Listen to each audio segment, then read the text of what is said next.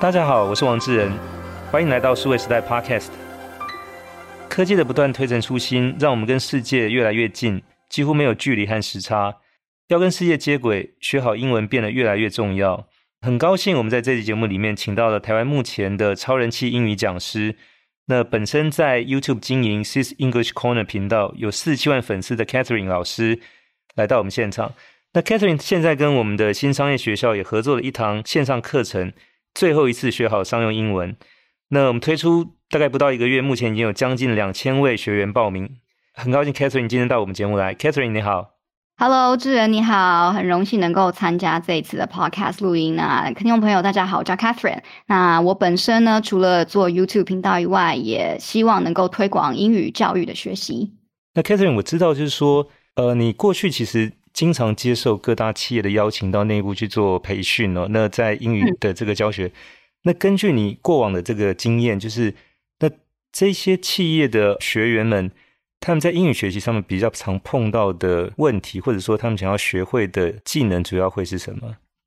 呃，我通常被邀请，最常被邀请的主题呢，就是比较大方向练听力，还有练口说的方式。那其他的主题比较偏工作坊形式呢，当然不外乎就是一些呃专业领域的英文，比如说书信啊，或者简报英文啊，或甚至是呃参展。介绍产品优势等等这一些需要实际在呃商场上面跟人互动的这一些专业领域的英文，还有另一个也还蛮有趣的，就是 small talk。因为很多人他们需要接待外宾嘛，所以接待外宾的时候，可能在餐叙或者是呃下班后，可能要带这些外宾做呃生活起居，很需要这一些很轻松的 small talk 小聊天。所以呢，我也会教导他们如何短时间的破冰，或是比如说大家去夜市的时候，怎么样介绍台湾的小吃啊等等的。这一些主题其实也还蛮热门的。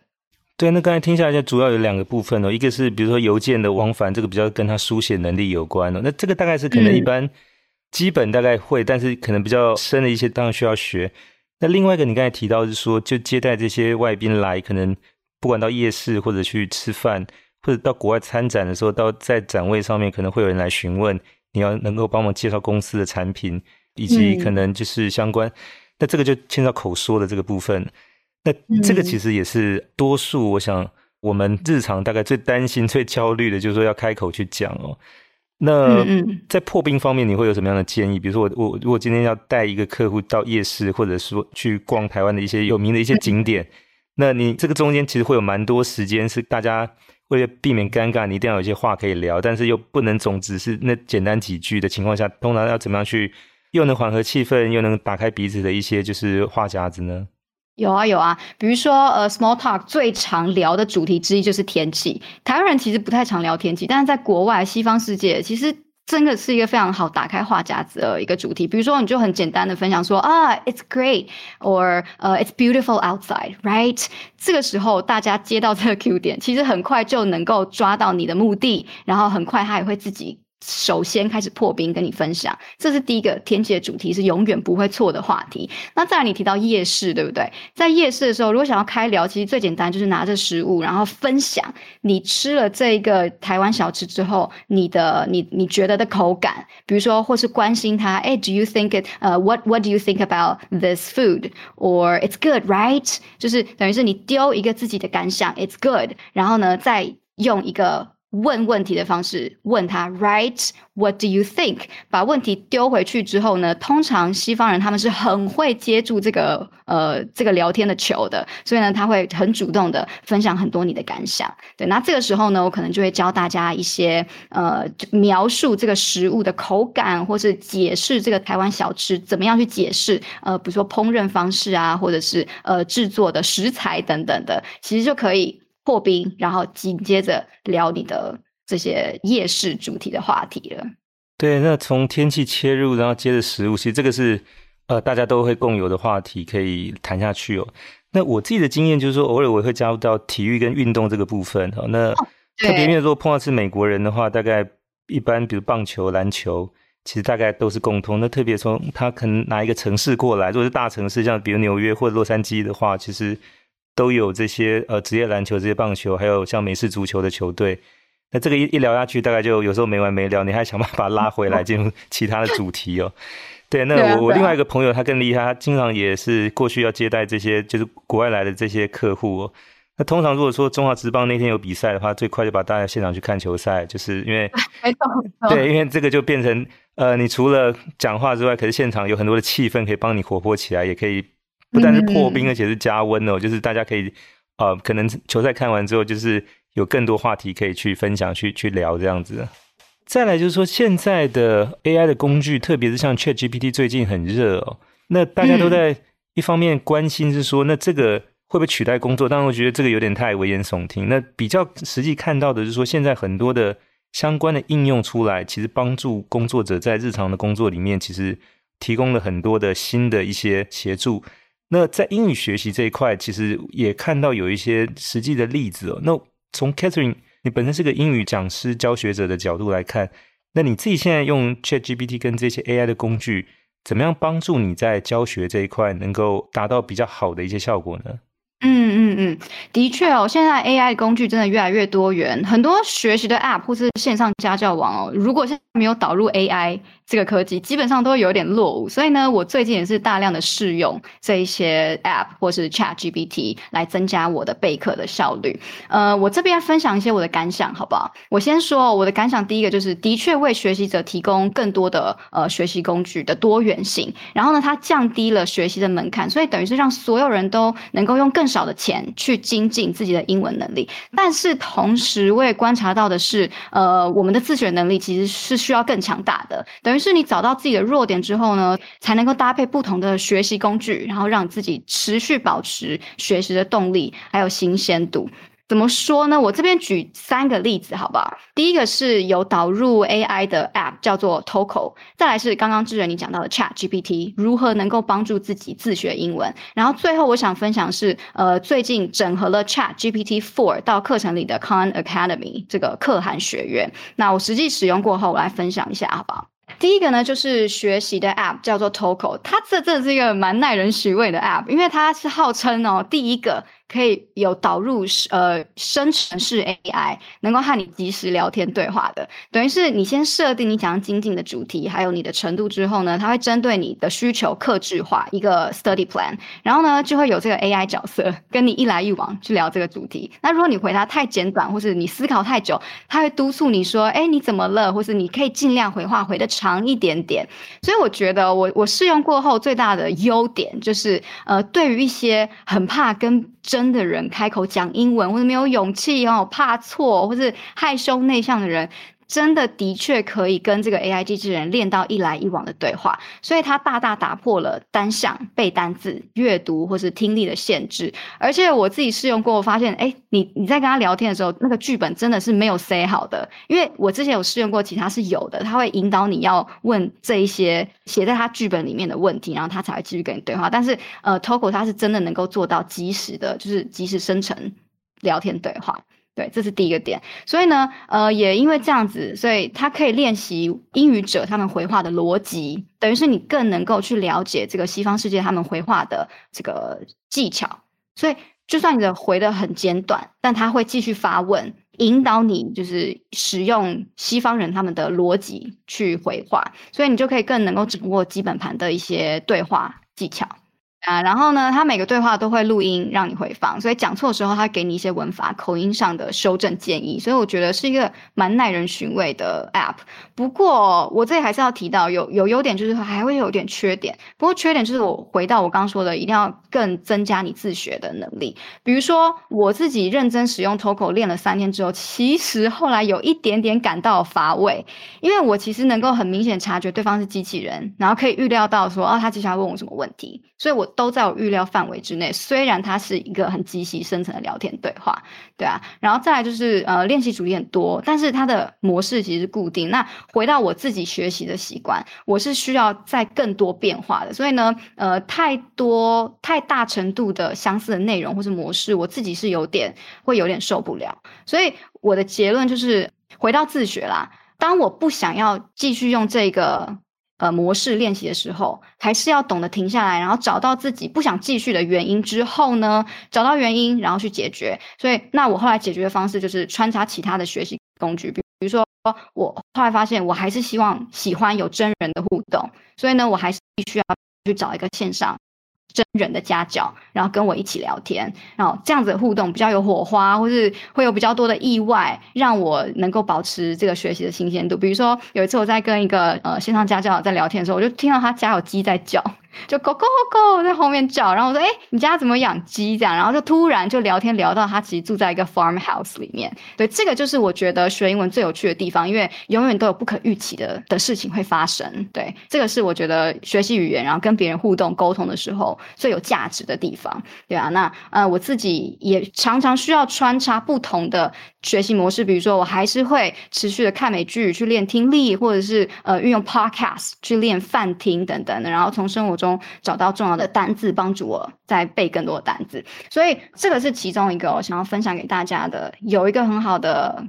工具，学习工具叫做 Toco 这个 app。但是相对的，还是要回到自己学习的模式啦，就是优点、缺点都稍微提醒一下大家。嗯，这是第一个。那再来就是大家应该很关注，我很想知道 ChatGPT 对不对？到底可以怎么样学习呢？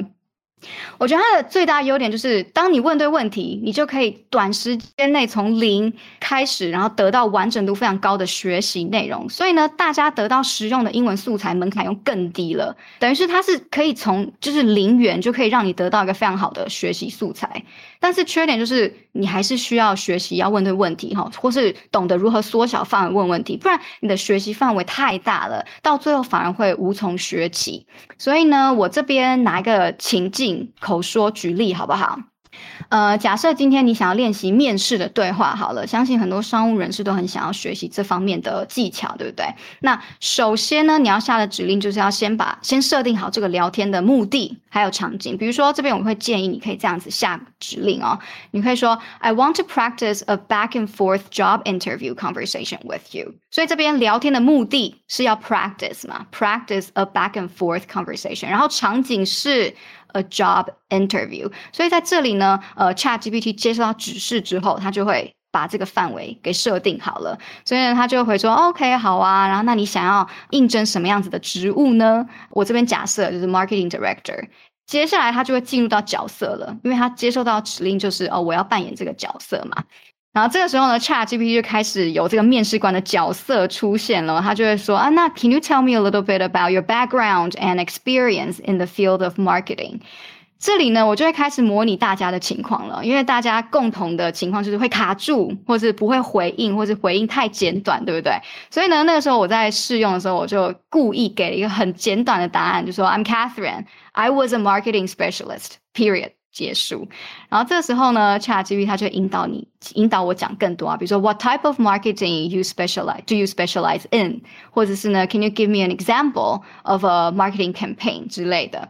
这里哦，我觉得就可以给一个小小 tip，就是很难，对不对？不知道哪一些句型，大家常常这边卡住，你可以随时跟他说 Let's stop here. Can you give me a reference answer? 请他停下来，然后教你，或者是给你一个呃范本回答的范本。那 ChatGPT 这个时候的确是可以停下来，然后接下来他就列了一个很完整的脚本，然后还列了一个过去成功执行的专案等等。那其中呢，就会用了一些很好句型，比如说 a specialize in，or I have a deep understanding of 什么什么什么。对，这边呢就是要提醒大家，绝对不可以照抄。因为这个就是要考验你们自学英文的技巧了，要懂得抓出其中他用的好用的句型或是一些呃 expressions。那我会鼓励大家哦，抓出来之后呢，照样造句，然后换上自己真实的经历或是经验等等的，对啊。所以我个人是这样觉得啊，就是 ChatGPT 真的很好玩，而且呃，就是可以跟他一来往对话，看他会回应出什么样子，就是真的很厉害内容，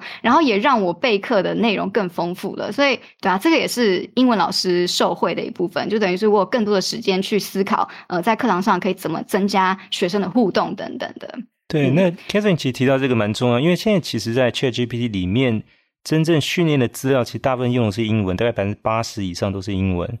所以，其实你用英文去问他，他回答你正确率是比较高的。那我们现在，如果是你用中文，特别是繁体中文的话，它里面其实资料量并不多。所以经常，其实我们用中文去问的问题，回答其实有可能正确，有可能会是很离谱的。但通常你用英文去问的话，就是它的正确率会高很多。所以这个部分其实也是真的，以现在来看，它很适合去做大家自学在英语训练上面的一个工具。没错，没错，对啊。而且当你在问问题的时候，其实无形之中也是在练习你呃写作或是呃问问题发问的能力。这些其实都是一环牵着一环的。但是我还是有一点要提醒大家，就是因为你可以快速得到答案，但是重点是要放在说，好，OK，我得到完美答案了，然后呢，你要怎么样才可以是变成是自己的？所以就学习的面向来说，what 就是学到什么内容或者素材已经不再是关键，反而是 how，就是你怎么样把它学起来。所以又是回到我说，就是你的自学更重要，呃，要懂得抓到刚刚说的那个关键句或是关键字，然后照样造句，然后背下来，才能够实际的活用应用在生活当中。对，因为 ChatGPT 其实另外一个很重要的点是说，它其实不只是你去得到这个问题，而是很重要的是你怎么去问问题哦。那其实这个其实也是一个很在英语学习里面很重要的训练，就是说不只是我们经常。接人家的话去回答，很多时候是我们要主动能够提出问题，并且把这个对话能够持续下去哦。那可能你要问对什么样的问题，可以让这个对话持续一直滚动下去，而不是说一句两句就结束。其实我想在使用 ChatGPT 这个过程里面，其实也可以增进这方面的一些能力。嗯，没错，没错。好。这个是 Chat GPT 哦，自学的面向。再来最后一个就是可汗学院，对不对？他们大概在上个月的时候就正式宣布，他们启用了一个 AI 助教，叫做 Khanmigo。它整合到可汗学院里面的所有课程当中，等于就是说，学生在上课的时候随时可以问问题。它这个 Khanmigo，呃，像老师一样，随时在一旁给予个人化的教学指引。但是大家想说，哎，那就很好啊，可以直接问他答案了，对不对？所以呢，就有人会说，Can you just tell me the answer？但是呢，我觉得他厉害不是很有趣的地方，就是这个 Comico 它的设定是他不会，绝对不会直接给你答案，而是他会用其他引导的句子，比如说，What do you think about？这样子去引导你去思考，或者是 Do you still remember？然后可能上一堂课的一些重点，或者 Have you tried？那样试着去引导他，比如说解这个数学问题等等的，对啊。所以这个也是一个还蛮有趣的这个 Chat GPT Four 的应用。对，那因为 Khan Academy 其实过去大家比较认识说，他在数学的教学这一块，其实可以帮助很多像小学生、嗯、初中生，其实可以线上自学，而且它的效果还蛮好的。那现在这个可汗学院其实也把这个能力延伸到英语教学来哦，而且特别这个叫 “Conmigo”，这个听起来像应该是 Khan 加上 Amigo，就是这个这是你的好朋友，对，帮助你学英文的这样的一个名字，其实还蛮贴切、蛮有趣的。对。那 Catherine，那就是说，除了就是透过这些工具可以达到就是自己学习的这个目的之外，就是那。其实英语的应用场景有很多时候是大家像在会议室里面开会，或者团队在讨论事情哦。嗯、那就是目前这些工具怎么样会去改变在学习的这个氛围，或者说学习的效果上面呢？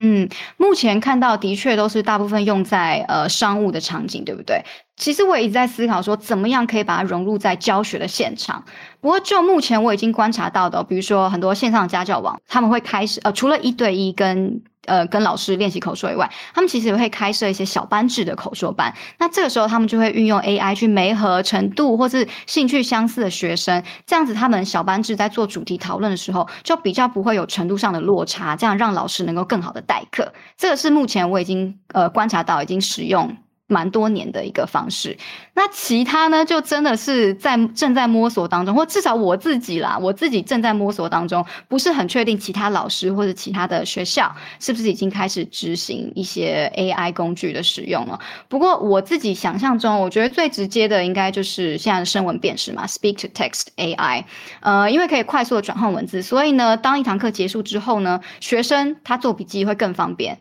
或者是说，呃，我们常常就是我在带活动的时候，常常就是会卡在啊，老师要写白板有没有？那写白板的时候，因为速度的关系，可能会拉低整个这个活动进行的流畅度等等的。那我的想象就是，如果今天有一个这个 speak to text 很快的把学生的回馈或是老师的回馈都打在这个白板上的话，其实可以增加活动整体的节奏。嗯，再来呢，也可以就是积极的帮助同学，协助同学纠正发音等等的。对啊，那 AI 它有一个大家更熟悉的部分，就是呃，它可以搭配录音，然后 AI 会给予你的反馈，对不对？所以它可以大大减少呃老师在课堂当中让学生练习强化一段对话的部分，就是中期的这个练习部分。通常这个中期的部分是最耗时的，因为要大量的练习嘛。那这个部分可以借由 AI 工具帮忙完成，所以老师呢就更能够专注在比较前期的引导，或者是诱发学生学习的兴趣这个阶段，或是后期整体做讨论或者整体做应用，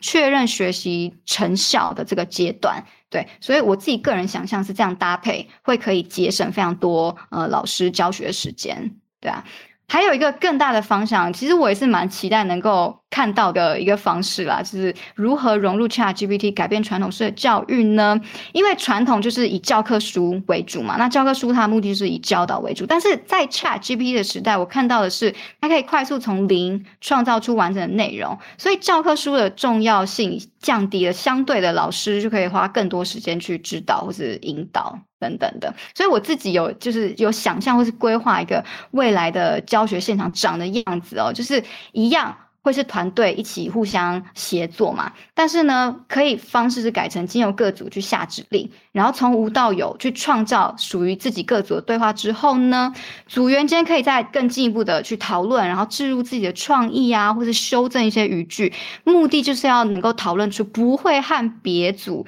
写的情境是一样的，或是能够写出一下一些不一样的情境发展之后，再来进行我们传统课堂上面会做训练，就是呃角色扮演练习口。说对，就等于是中间这一段置入了这个 AI 或者 ChatGPT 的一个小小玩味的过程，这样增加大家的这个学习的兴趣等等的。那我相信会有更多的相互协作部分，提升学习的成效。对，那刚才 Catherine 其实你举的这些例子，就是说包含在，我想有很多是大家自学，不管是在课程前或者说课程后的这个复习。其实可以透过这种反复的这个练习，其实增加自己在这方面的一些能力哦。但是语言的学习，其实一直来讲，特别是说它实用的场景，都是在人跟人沟通的情况之下。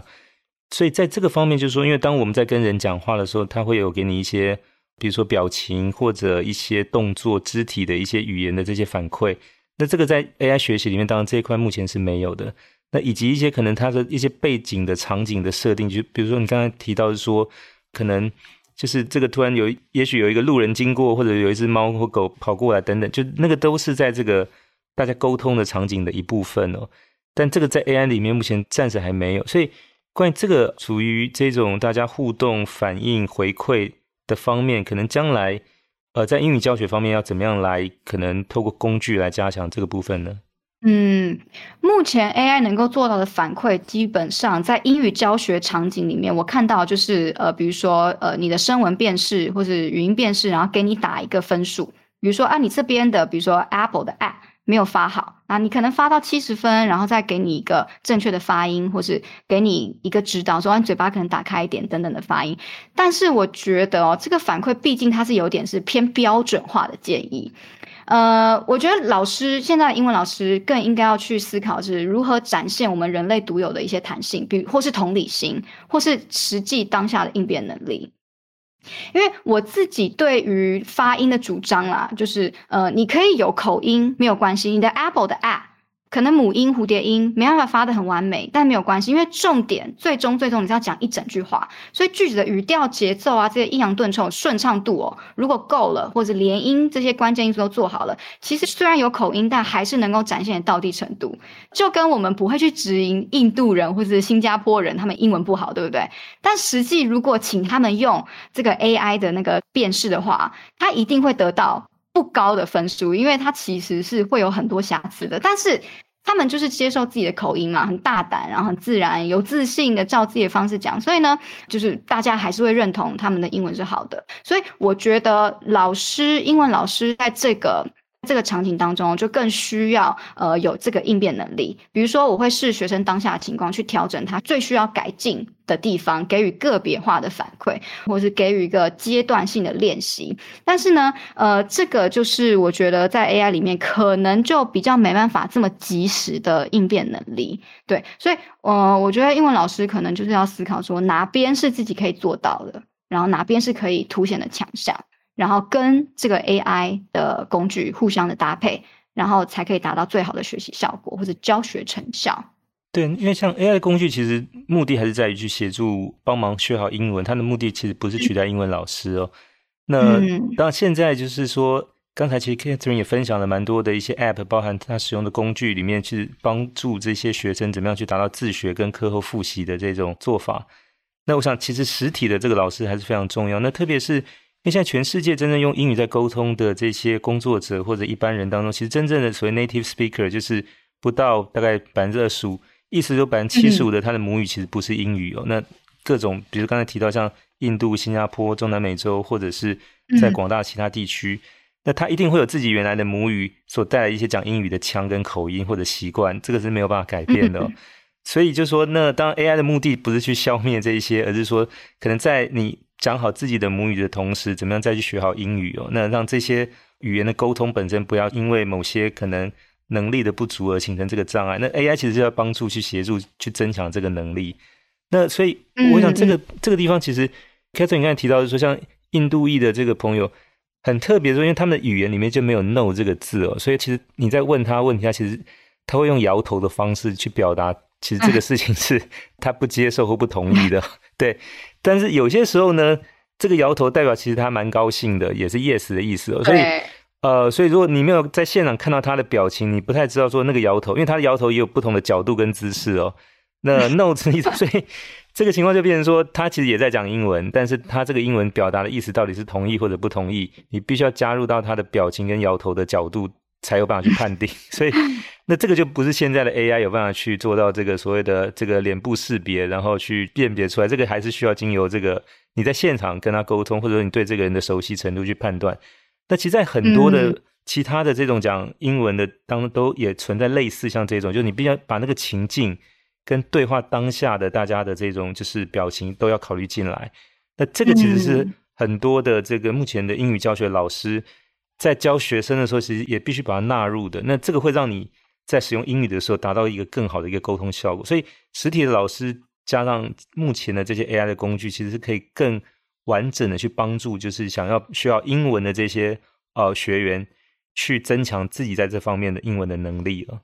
对啊，没错。呃，AI 我觉得最终它就是一个辅助工具，它不会是全部，或者是说每一件事情都不会消失，只是说呃有了新的模式、新的工具之后，会有一个整体比例上的改变。对，所以老师呢绝对不会消失，他会有他的强项、他的优势，能够帮助学生增加学习。对啊，然后我觉得我还蛮认同你刚刚讲的，就是印度裔啊、新加坡裔这些沟通的部分。呃，我觉得到最后，我想要提醒大家，就是学英文的部分啦。呃，就像我刚刚讲的，如果真的要挑错误的话，新加坡人他们并不是永远都是讲完美的英文，但是他们就是有自信、很敢讲，然后把关键的关键字、关键句型丢出去。对方自然而然会理解他讲的内容是什么，所以这也对应到很多英文学习者，他们最大最大的困扰，其实并不是不会使用学习工具，或是不会用正确方法。我觉得最第一步就是自己的心魔啊，没办法克服的，就是不敢讲。所以呢，我常跟学生讲，就是 connection not perfection，就是我们学语言啊是要拿来沟通的，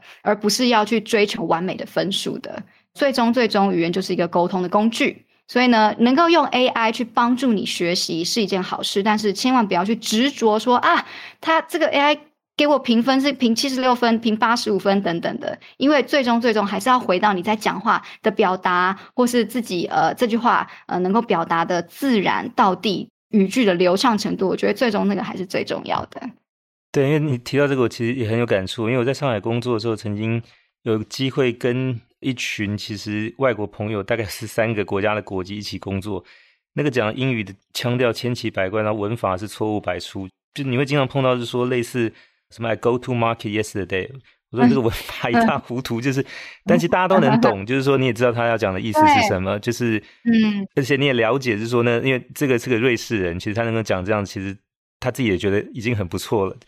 那所以这个就变成是说，在工作上面的需要，其实还是以互相能够理解、能够协作为主。所以，那当然能够讲正确的英文是重要的，但是就是说，至少英语你要能够敢使用，达到沟通的目的，这个是更关键的。所以我很同意你刚才讲的那个 correction，但是不是 perfection。其实它是一项工具，是要拿来应用在日常生活跟工作当中去解决问题的。它不是一项学科，是去追求考很高的分数。这这两个其实是有很明显的一个差别。没错，没错，对啊，先求有，再求好，是对，先把需要讲的讯息传达出去之后，有余力，我们再回头去修整，试着把你刚刚那句话英文讲得更好。好的，那我们今天非常谢谢超人气英语讲师 Catherine 到我们 Podcast 节目来分享，就是他在英语教学的很多的经验，包含他介绍了一些很实用的工具，其实可以帮助朋友们在英语的练习上面达到自学的这个目的哦。谢谢 Catherine。谢谢智仁，谢谢。对，那我想也有很多的这个朋友对英语的学习很有兴趣。那在我们这一集节目的 Podcast 页面下方也会有关于这堂新商业课程的整个内容的资讯跟报名的资讯。那非常欢迎有兴趣的朋友也加上这股热潮，把自己的英语借由这些工具的加强能够学好。那同时在我们接下来的 Podcast 节目里面，我们其实也会有开始有英语的一些访谈在我们节目出现，就是因为有越来越多的这些国外的。高管到台湾来，或者在国外，其实也想跟我们分享他们所看到一些行业的一些新的变化。那所以英语的内容也在我们节目当中，接下来会不定期的跟各位朋友，就是在空中相会。那很谢谢大家这一期的收听，希望大家会喜欢这一集的内容，欢迎给我们点赞和转发，也请持续关注和留言。我们下期再会。